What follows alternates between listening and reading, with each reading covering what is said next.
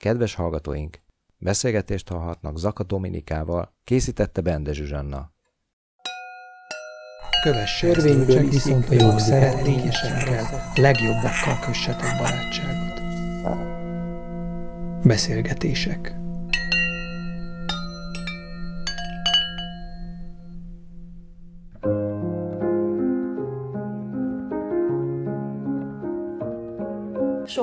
álltam bele ugye ebbe a munkahelyre megyek, havi fixet keresek és havi fixet költök, kicsit, kicsit ilyen rabszolga, vagy kicsit ilyen gályarab életmódra, amire a legtöbb ember ugye ráállt 18-tól 25 éves korig mondjuk.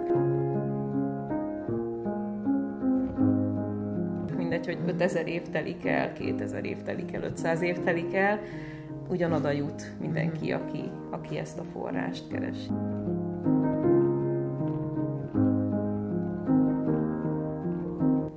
Régi minőségnek meg kell halni ahhoz, hogy egy új minőség megszülethessen valahogy, és ez, ez nem gyerekjáték, és ez nagyon fáj. és én is meghaltam már egy párszor ezen az egy testen belüli lelki értelemben, de abból mindig egy újjászületés van, de aki nem mer leugrani, aki nem mer meghalni, az, az nem fog újjászületni sem.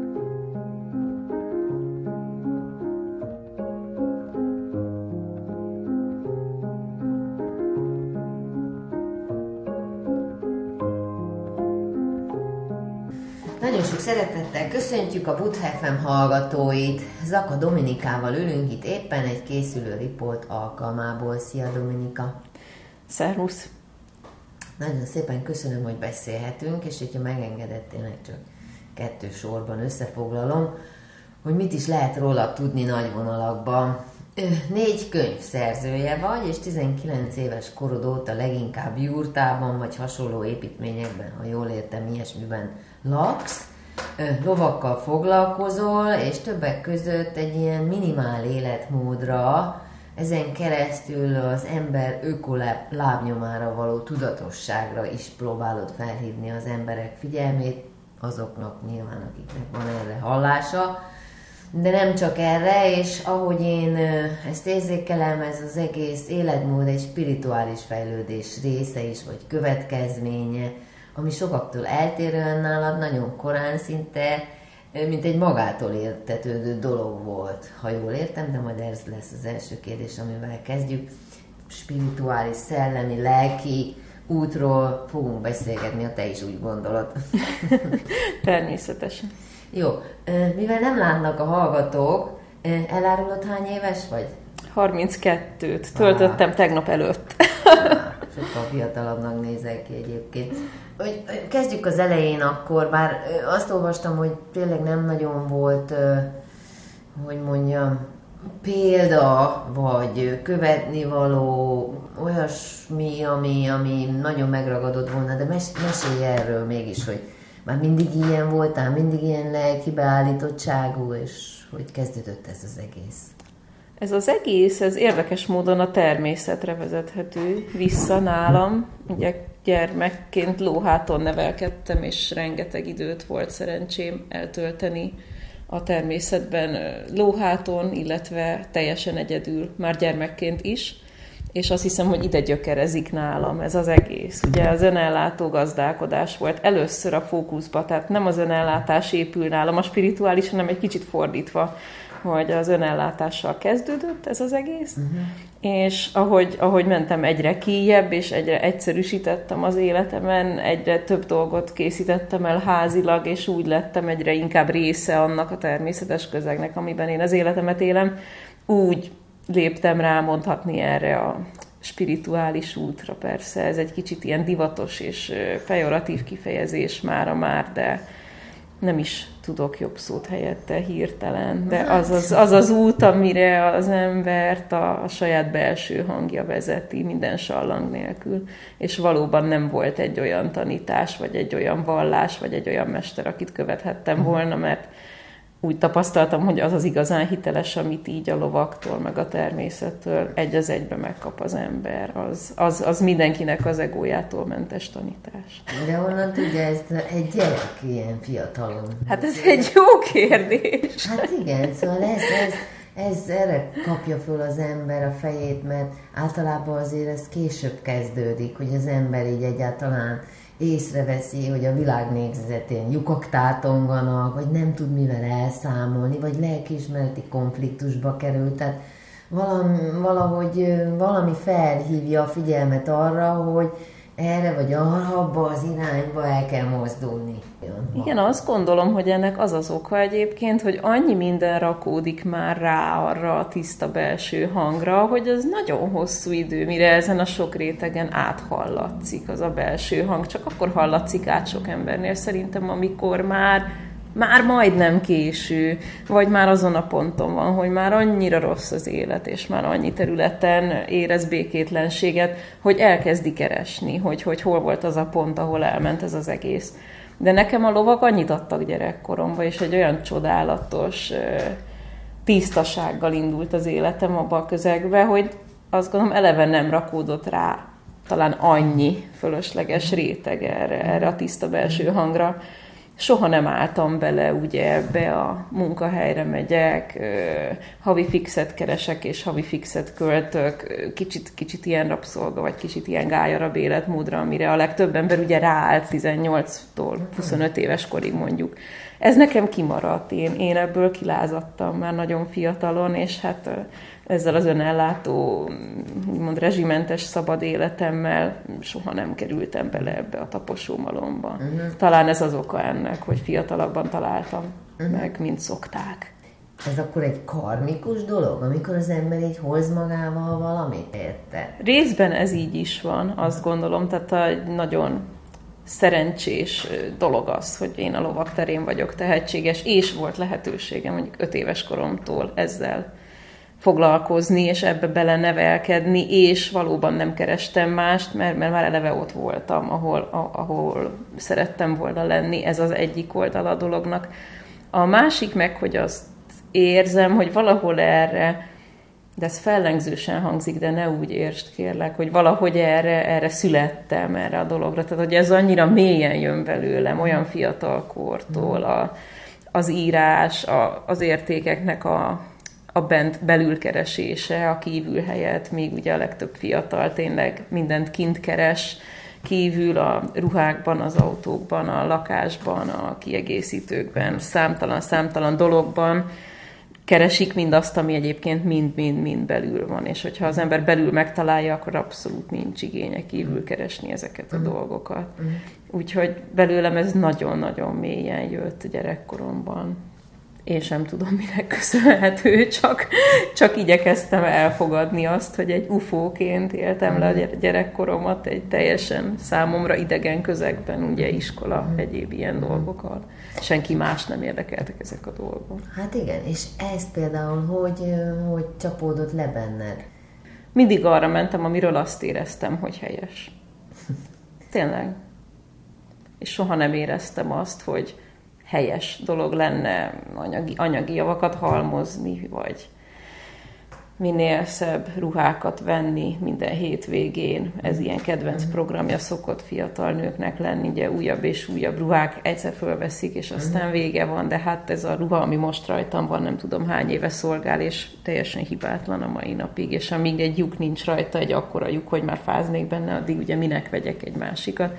Uh-huh. Így gondolkoztam világ életemben, tehát nem volt szükség arra, hogy kivonjam magam ezzel a vonzás alól, mert nem is vonzott soha.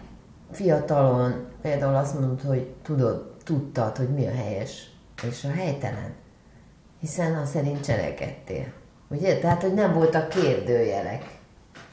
Tényleg nem voltak. De ugye ez nagyon-nagyon relatív dolog, hogy kinek mi a helyes, és kinek mi a hát helytelen. Ezért, persze. De, ezért de, de pontosan tudtam azt, hogy a számomra mi az, a, uh-huh. ami helyes, és, és éreztem, hogy nem mehetek másfelé, és hatalmas ellenállás volt például a családom felől. Is? Is. A, Érdekes a tanáraim, ők, ők sokkal inkább támogatták, ezt úgy éreztem, mint a családom, de sokkal többet is ismertek belőlem, mint a családom, mert az ember gyerekkorában a javarész az iskolában van. Uh-huh. Ha nem az iskolában voltam, akkor lóháton ültem valahol az erdőben, és érdekes, hogy volt egy pár olyan tanárom, akik, akik azt gondolom, hogy ebben nagyon támogattak, hogy, hogy, hogy egyedi maradhassak, és abszolút nem próbáltak bekategorizálni egy dobozba, és ezért nagyon hálás is vagyok nekik. Egy kicsit olyan voltál, mint a harisnyás Pippi. Igen, ezt mondták már. Kicsit olyan is vagy, nem ilyen helyes szófjaid vannak, tehát tényleg az embernek eszébe jut. Vajon mennyire sikerült, vagy igyekeztél betekintést nyerni spirituális hagyományokba, tehát ős hagyományokba, más, mint mondjuk ami a természetes, természetből fakadóan az emberbe kibontakozik. Bevallom őszintén, hogy jóformán egyáltalán nem igyekeztem betekintést nyerni ezekbe, az élet mindig elém hozta. Én úgy látom így utólag ezt, hogy az élet e, bizonyos személyek vagy bizonyos könyvek által mindig hozott az életembe valamennyit a tradicionális, spirituális tanításokból, de én magam soha nem kerestem, sőt, amikor elkezdtem írni, akkor éveken át tudatosan elkerültem minden olyan irodalmat, ami egy kicsit is spirituális lehet, pont azért, hogy a saját írásaimra véletlenül se nyomja rá a bélyegét egy, egy, egy, egy valamiféle tannak, az, akár a szóhasználata, akár az eszmerendszere. Most már nem befolyásol, különösebben, ha ilyesmit olvasok, vagy hallok, mert már megvan egy ilyen kialakult stílus, amiben írok, ahogyan kommunikálok. De nagyon ügyeltem erre, hogy ez, ez maradhasson egyedi, és direkt kerültem ezeket. Mm. És nagyon érdekes volt tapasztalni, hogy mondjuk 30 éves korom körül, amikor az első ilyen könyvekbe léptek mondjuk az életembe, akkor így elolvastam, ah, és de jó, ugyan ide jutottam a, mentem a maga feje útján, és ebből látszik, hogy ezek a tanítások, a, a gyökerük, vagy az eredőpontjuk, úgy mondom, az, az tényleg mennyire tiszta. Tehát, hogy tök mindegy, hogy 5000 év telik el, 2000 év telik el, 500 év telik el, ugyanoda jut mindenki, aki, aki ezt a forrást keresi. Azért ez érdekes. És akkor mondod, hogy később azért mégiscsak olvastál ezt, azt. Azok például mik voltak, kíváncsi lenni? Hogy kik? Nagyon sokféle különböző aspektusa a szufi tanítástól kezdve buddhizmuson át keresztény tanításokig, mindenféle vegyesen, ha mondhatom. Uh-huh. És az is tök érdekes volt, hogy én nem látok bennük ellentmondást. Tehát igazából mindegyikből ugyanazt olvasom ki. Valószínűleg azért, mert valójában nincs is köztük különbség. Utólag vitték őket talán más irányokba, de a, az eredő pontja az, az mindegyiknek teljesen ugyanaz. Teljesen független attól, hogy melyik pontján a Földnek születtek ezek. Tehát nyilván, hogyha valaki a spirituális utat járja, és aztán majd egyszer megvilágosodik, teljesen független, hogy arab, vagy zsidó, vagy indiai, hát teljesen mindegy ugyanoda jut. Tehát az, hogy utólag mit csinálnak ezekből a vallásokból, az már egy teljesen másik téma, de az eredő az, azt gondolom, hogy mindegyikben ugyanaz. Meditáció területén van egy kis tapasztalatod akkor? Nem mondanám azt, vagy legalábbis azt gondolom, hogy akik tradicionális értelemben vett meditációt gyakorolnak, én, én nekem ehhez nem sok közöm van, uh-huh. de az, az a megfigyelésem, vagy a, vagy a személyes tapasztalatom, hogy minden cselekvés, amit tudatosan és figyelemmel végez az ember, legyen az például ennek a pohárnak a felemelése úgy, hogy tudatosan minden sejtemre figyelek, minden porcikámra, amihez a pohárhoz hozzáér, amit most éppen fogok, és aztán leteszek, ez már maga egy meditáció, hogyha az ember tudatosan erre figyel, amit éppen csinál. Csak a városi életmódban az embereknek szerintem nem tudják interpretálni más, hogy ezt a meditáció fogalmat mint hogy akkor ez legyen egy külön idő, amikor az ember leül és csak befelé figyel, de az a nehézség ezzel, hogy egy csomó ember erre, erre nem képes. Tehát hiába, hiába ül le, hiába hallgat egy meditációs zenét, és hiába próbálja kikapcsolni a gondolatait, ez igazából a megfigyeléseim szerint az esetek 99%-ában meg se valósul. És ez ilyen tényképpen egy üres forma gyakorlattá tud alacsonyodni egy idő után. Tehát, hogyha valaki nagyon kitartóan meditál úgy, hogy nem meditál voltak éppen, mert közben ugyanúgy mennek a gondolatai, csak kényszeríti magát, hogy egy helyben üljön és ne csináljon semmit, annak, annak igazán nincs olyan sok értelme. Azt gondolom, tehát nagyon vigyázni kell ezekkel a ezekkel a gyakorlatokkal, mert ugyanúgy tévútra tudnak vinni, mint hogyha az ember egyáltalán semmilyen spirituális dolgot nem gyakorol szerintem. Meg ami a fontos ezekben, hogy természetesen rengeteg feladat van, amit el kell végezni, ez ugye a doing, ahogy az angol mondja, és nem is tudok rá jobb magyart ebben a pillanatban, de hogy azt hogyan végzi az ember, mert lehet ma például egész délelőtt diót törtem, nem tudom, lett 5 kiló dió, és milyen örömmel egész télen diót fogunk enni minden nap.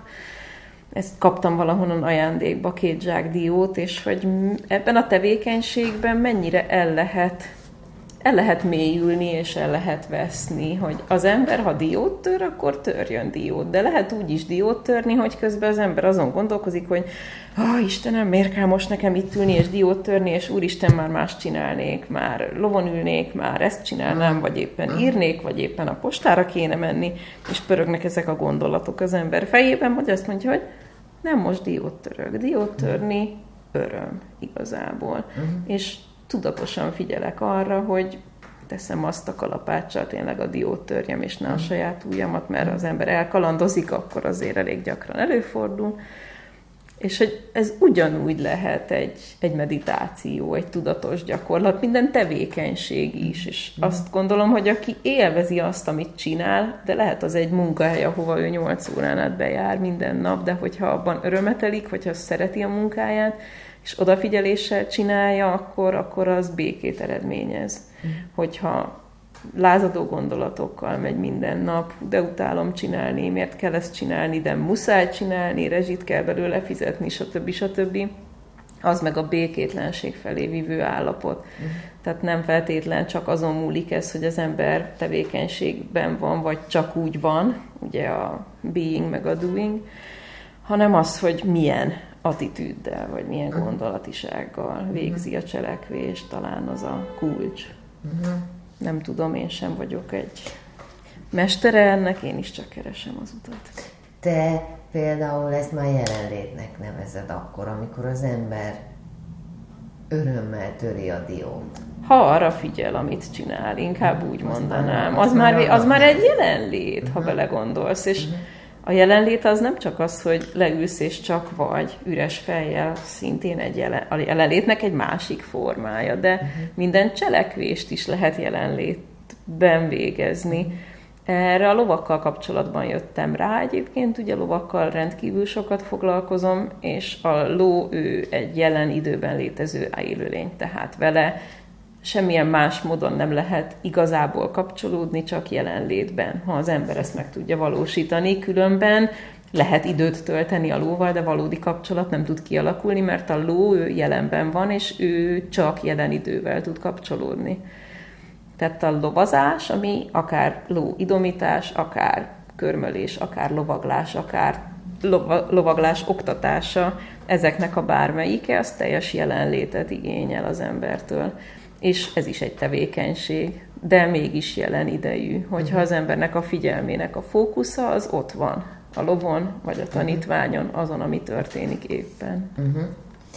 Felmerült bennem, amikor olvastam a jelenlétről írva egy ilyen kiélezett helyzetet vázoltál föl, amiben tulajdonképpen az ember az életéért szalad, vagy menekül, vagy megold. Tehát, hogy amikor az ösztönök bekapcsolnak tulajdonképpen, hogy az egy felfokozott jelenlét ehhez képest, de valójában tehát ez a két jelenlét között teszel valami, vagy tudsz látni valami különbséget?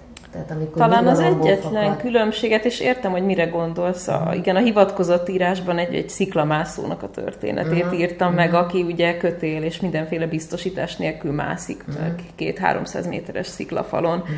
ahol egy tized másodpercre, ha az ő figyelme kiesik, vagy hát a jelenlétből kiesik, akkor meghal. És sokan ezért szeretik az extrém sportot, de az a fajta jelenlét, amiről én beszélek, az ugye egy, egy tudatos jelenlét, és talán ez a különbség a kettő között, hogy a legtöbb ember, aki akár rá is függ ezekre az extrém sportokra, vagy az ilyen hát, nagyon extrém szituációkra, valójában ennek a varázsa a jelenlét, de ez sok esetben nem tudatos a sportoló uh-huh. részéről. Tehát vonza ez a valami, mert uh-huh. hogy ugye addiktív, abszolút egy, egy csodálatos, tiszta elmeállapot, de, de nem tudatos. Tehát a kettő között szerintem ez a különbség, uh-huh. hogy az egyik esetben ugye tudatosan valósítja meg az ember, ami egy, egy nagyon hosszú útnak az eredménye, hogy az ember erre egyáltalán képes.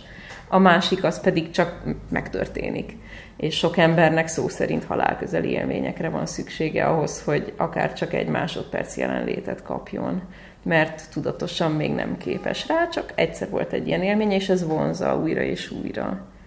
Igen, ez a különbség talán. Uh-huh. Azért állíthatjuk, hogy te egy önkéntes elvonulásban élsz, hiszen ez az helyek közzel. Igen, igen. Hát az elvonulás szerintem akármilyen formájában is, de elengedhetetlen ezen az úton. Tehát kell egy pont, ahol az ember ugye kikapcsolja magát a szükségtelen információk és dolgok és történések forgatagából.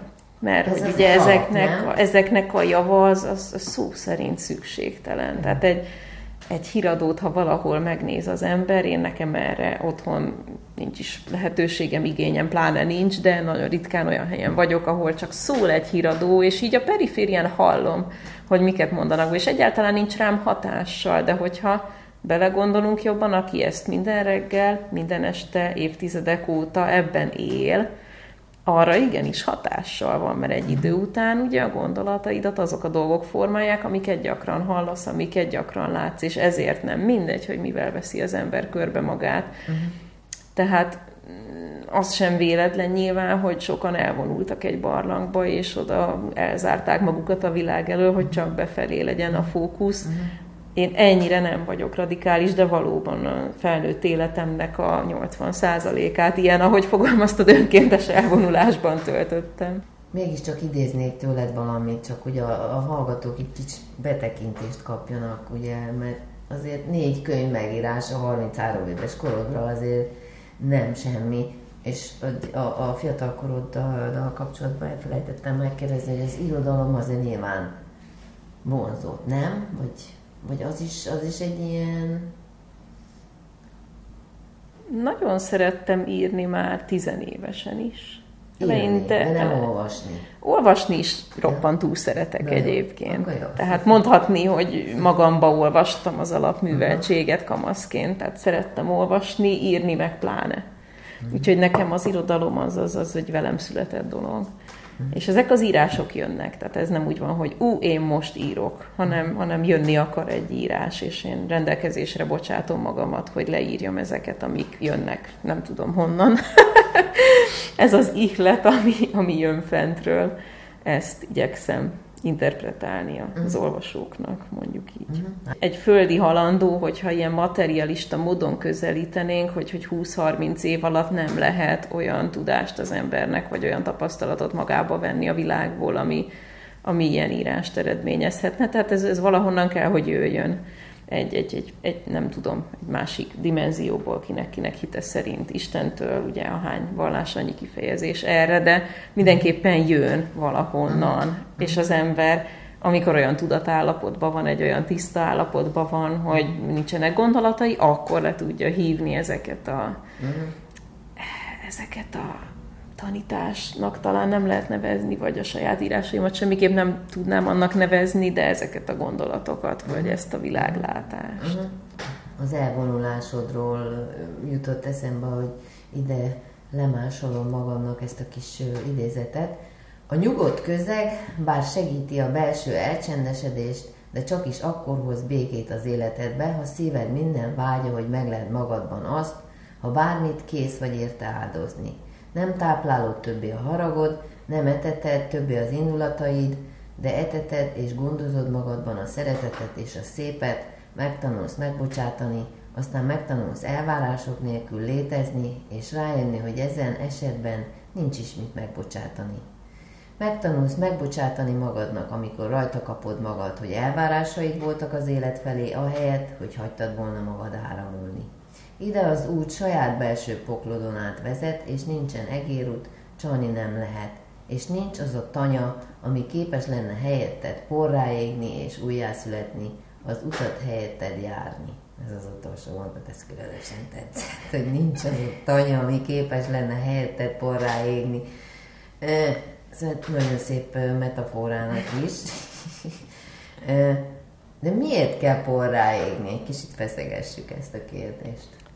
Igen, a metafora az csak félig irodalmi metafora, mert ugye nekem pontosan hat évvel ezelőtt valóban porrá égett a tanyám, és aztán újjá kellett építeni. Tehát ez az életből vett személyes példa, ami irodalmi metaforává lett alakítva, tehát volt egy ilyen jellegű kis tragédia az életemben. Ezt én azonnal egy ilyen belső égésre és, gondoltam. És akkor az ember kőkeményen át ég a belső poklán is, amikor szembesül azzal, hogy az élete munkájából nem maradt gyakorlatilag semmi az ég egy a világban, azon a ruhán kívül, amit éppen visel meg ha a táskában volt, nem tudom, Igen, egy textil zsebkendő, meg a pénztárca, körülbelül ennyi maradt. tanítás a szintednek, ugye? Igen, igen, ezt mondják, ugye, hogy mindenki annyi terhet kap, amennyit még elbír. Úgyhogy ezek szerint elbírom, és, és el is bírtam valóban, és persze újjáépült minden de az embernek belül ezeken keresztül kell menni, és azt gondolom, hogy amit, amit fölépítünk magunknak egy, egy személyiséget, ami, ami az emberek többségénél külső dolgokban, szerepjátszásokban mutatkozik meg, ezt, ezt a személyiséget aztán, amikor az ember a spirituális úton megy előre, akkor ezt szépen le kell bontani ez. Tehát meg kell, meg kell halni ahhoz, a régi minőségnek meg kell halni ahhoz, hogy egy új minőség megszülethessen valahogy, és ez, ez nem gyerekjáték, és ez nagyon fáj. és én is meghaltam már egy párszor ezen az egy testen belül így lelki értelemben, de abból mindig egy újjászületés van, de aki nem mer leugrani, aki nem mer meghalni, az, az nem fog újjászületni sem, tehát az, az igazából nem megy előrébb egyébként. Ezt sokszor használom metaforaként, ezt a, ezt a halált, ami egy, egy, egy lelki minőségben értendő, és sokszor volt is félreértés, tudod, olvasók, jaj, nehogy öngyilkos akar lenni, olyan szép az élet, stb. így mondják, tudod, de hogy abszolút nem erről van szó, amikor én ezt mondom, hogy jó nap ez a halára, ez a kedvenc mondásom, egy indián mondás egyébként hanem, hanem hogy jó nap ez a, a, arra, hogy, hogy, hogy meghaj, meghajjon az, aki tegnap voltál, és egy magasabb minőségben tud szemlélni az életet másnap, és ez néha igen, tényleg nagyon fáj. Tehát azt mondod, hogy aki nem mer meghalni, vagy aki nem meri elengedni az egóját, hogy van ebben nekünk részünk? Ugye van a, van a kereszténységben ez a kegyelem. Most erre próbálok egy kicsit, hogy, hogy, hogy, hogy van itt ebben valami szabad akarat? Vagy ez történik velünk?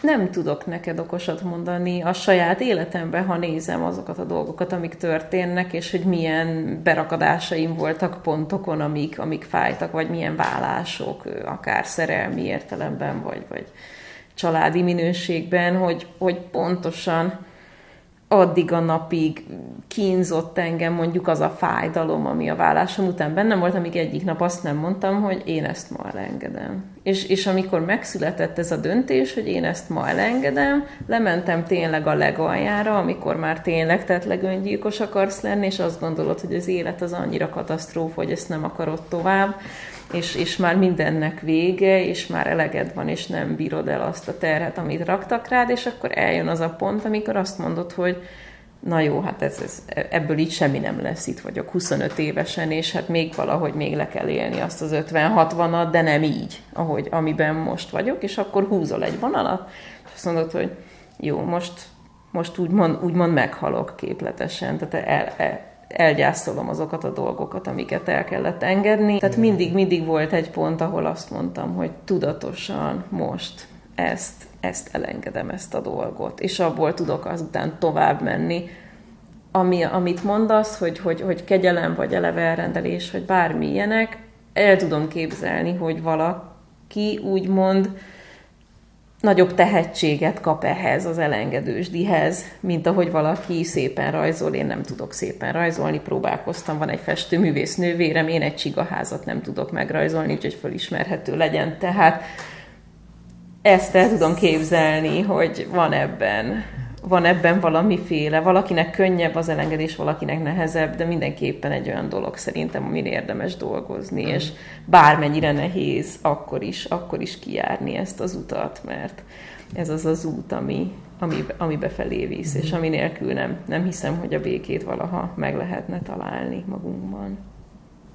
Ez a vészhelyzet, amikor valami olyasmit írsz le, és te magad is mondod, hogy ö, igazából, amikor menekülni kell egy erdőből mondjuk, vagy valahol valamilyen helyzetből, hogy az egy ilyen felfokozott intenzitású jelen pillanat tulajdonképpen.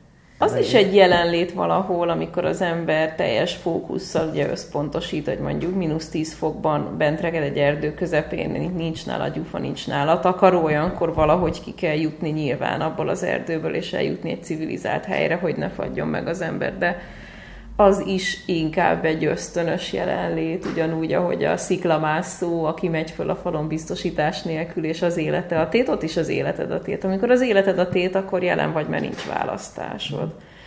De az nem egy tudatos jelenlét, de nagyon jó motiváció arra szerintem, hogy az ember tudjon tudatosan jelen lenni. Tehát ugye fölvillan így pillanatokra, hogy milyen az, amikor üres az embernek az elmé, amikor tényleg üres. Mert hogyha nem üres, akkor az életed a, életedet teszed a kockára, sőt, el is dobod magadtól. Tehát muszáj, hogy üres legyen. Uh-huh. És nekem már volt egy pár, jó pár olyan szituáció még gyerekkoromban, amikor elértem ezt az üres állapotot, amikor tényleg voltam olyan hülye 12 évesen eltévedni lóval 20 kilométerre otthonról, és amikor tényleg teljes-teljes fókuszt kívánt tőled az a szituáció, és így pláne gyerekként szerintem nagyon mélyen mm, bevésődött ez a, ez a, ez a jelenlét dolog nekem, és azután kerestem tudatosan, hogy hogy lehet az elmét elcsendesíteni, még mindig keresem, tehát természetesen nem arról van szó, hogy napi 24 órában üres az agyam, mert akkor, akkor, akkor már rég nem lenne szükségem arra, hogy most beszélgessünk, ugye? Akkor ülnék, ülnék valahol egy sziklán 0-24-ben, és csak lennék de értelmszerűen ez egy, ez egy nagyon hosszú, hosszú út. Hát és most, most, ahol vagyok ebben, az is már azt gondolom, hogy egy, egy csodálatos állapot, és nem győzök elég hálás lenni érte. De hogy állsz a félelemmel, vagy hogy álltál, vagy ez soha nem volt egy, egy jellemző dolog, hogy nem jellemző rám, azt gondolom. Tehát soha nem, tehát hogy ezzel az úttal, vagy, vagy a kinti élettel, a nomád életformával, vagy bármilyen egyéb, amihez kötődik ezzel kapcsolatban, nem volt rám soha jellemző az, hogy féltem volna tőle. Tehát voltak bizonytalanságok, hogy jó, hogy én ezt álmodtam, de miből fogunk megélni, vagy bármit. Nem mondom azt, hogy nem voltak kérdések, voltak kérdések, de úgy voltam vele, hogy hiszem azt, hogy nekem ezt kell csinálni, és az élet minden mást el fog rendezni. És aztán ez így is lett. Tehát már maga a történet, hogy hogyan kezdtem én el annak idején írni, az is azt mutatta, hogy, hogy, hogy ennek lennie kell, ennek lennie kell. Az élet gyakorlatilag megcsinálta nekem. Úgy előkészítette az utat, és csak végig kellett rajta menni. És nem, nem voltak félelmeim ezzel kapcsolatban, mert éreztem, hogy, hogy ez az út, és végig kell menni, pont. Beszélj egy kicsit a könyvedről, mondd el a hallgatóknak, hogy például mi a címe, és hogy csak így röviden, hogy hát ha kedvet kapnak ahhoz, hogy elolvassák. Igen, hát ugye négy könyvet írtam, ebből az első kettő, a Szabadon és a Szabadság íze, azok már elfogytak, tehát ők már nyomtatott verzióban így nem is elérhetőek, mert minden példányuk elkelt, és a harmadik az most van elfogyóban éppen, ő a Szabadságon túl címet kapta. Ez a Szabadság trilógia, hogyha mondhatom ilyen fellengzősen, és akkor a negyediknek a címe pedig az Úton ő a, ő a legfrissebb. Ő tavaly ilyenkor jelent meg. Ami két félből tevődik össze, az első fele az arról szól, hogy egy szőlőhegyen hogy valósul meg a jurtaállítás, a kertelőkészítés, a forrástisztítás, tehát hogy hogyan, hogy hogyan indul egy élettér kialakítása ilyen nomád verzióban, erről szól mondjuk az első fele némi belső utazással kiegészítve, tehát hogy az ember milyen belső poklokon megy át, amikor ott van kinegyedül, és, és nincs, aki segítsen, és tehát azért nem mindig egyszerű ez a dolog. A második fele az pedig egy lovas utazás, hogy a, ne haragudjad, az éveket sosem tudom, most 2022, 2021 márciusi teli holdkor indultam el a lovammal egy ilyen országkerülő lovas túrára. Egyedül? Igen, a lóval kettesben.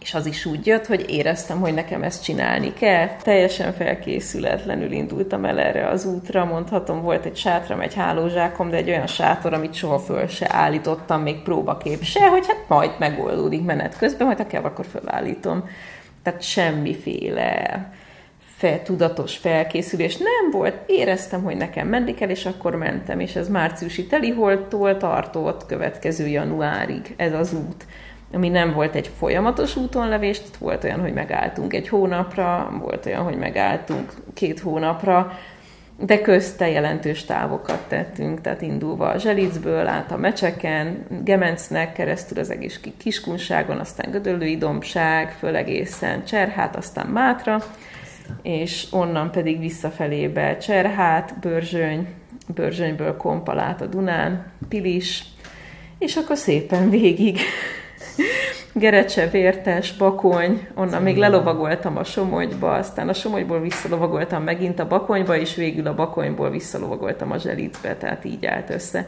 És ennek az útnak a történetét írtam meg ebben a könyvben. Wow.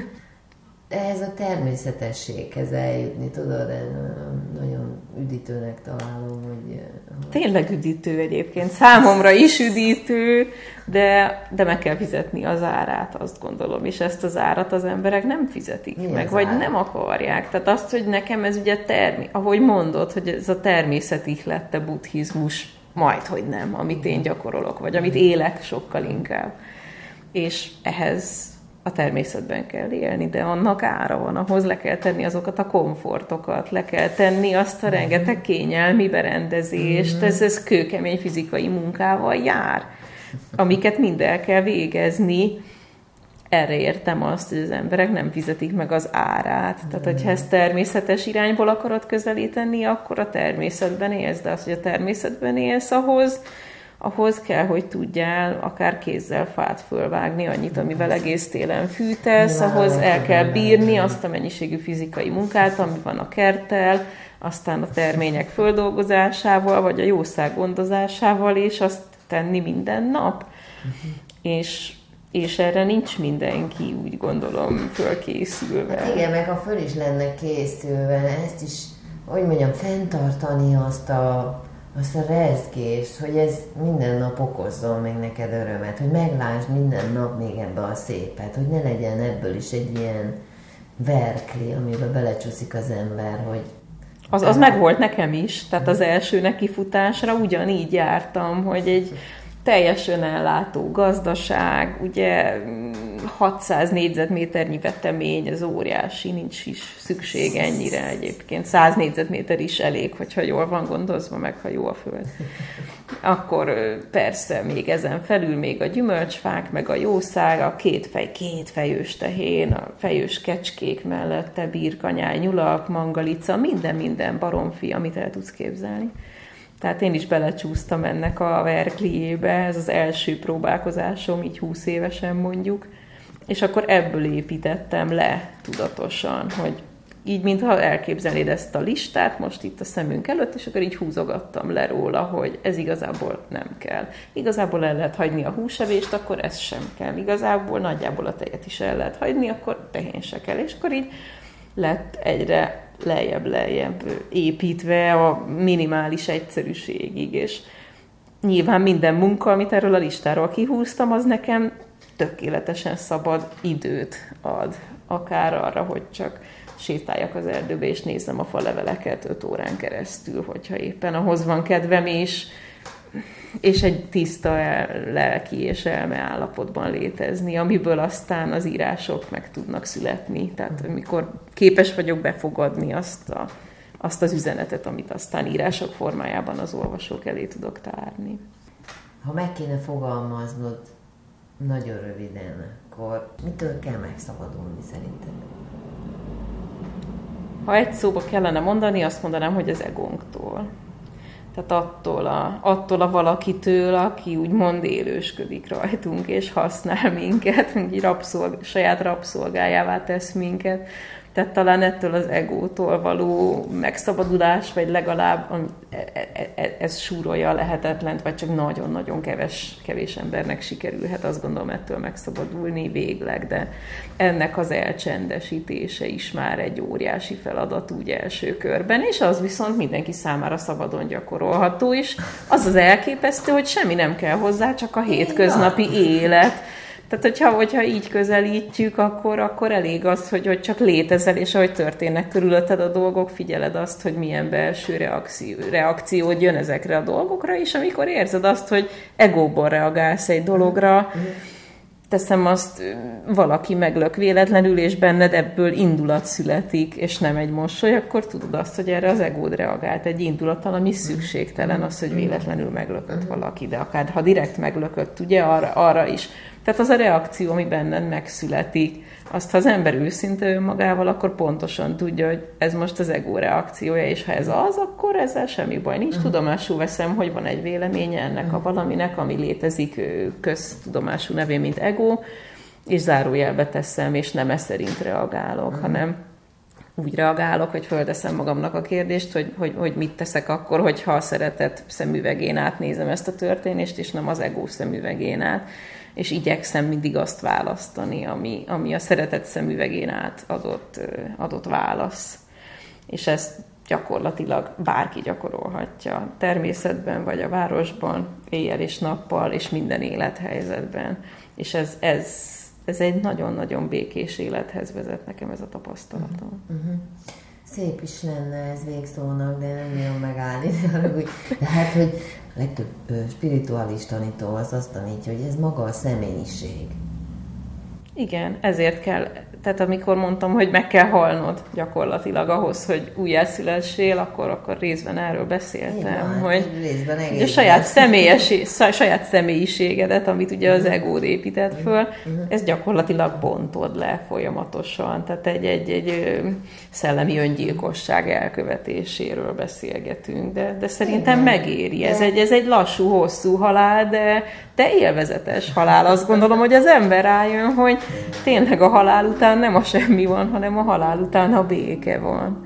Tehát a létezésnek egy teljesen más állapota, ami, ami lesz egyre teljesebb. Tehát ez egy, ez, ez egy folyamat, ez nem egy, nem egy olyan dolog, hogy itt most de tettem egy pontot, és itt vége van, és mostantól stagnál, hanem hogy telnek az évek, az ember mindig talál új dolgokat, ahogy lebont magáról még valamilyen sallangot, és lebont megint egy sallangot, és megint egy sallangot, és úgy lesz egyre tisztább a kép. És ez egy, ez egy gyönyörű út szerintem.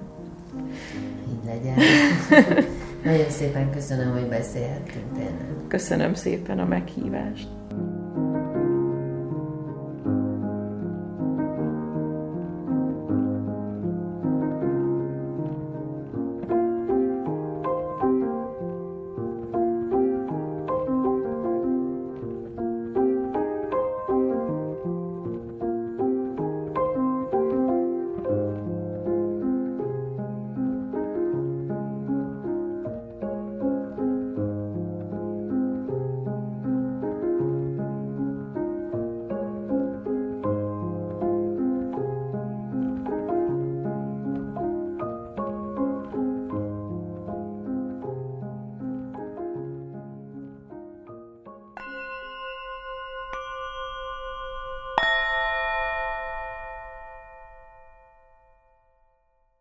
Beszélgetést hallhattak Zaka Dominikával.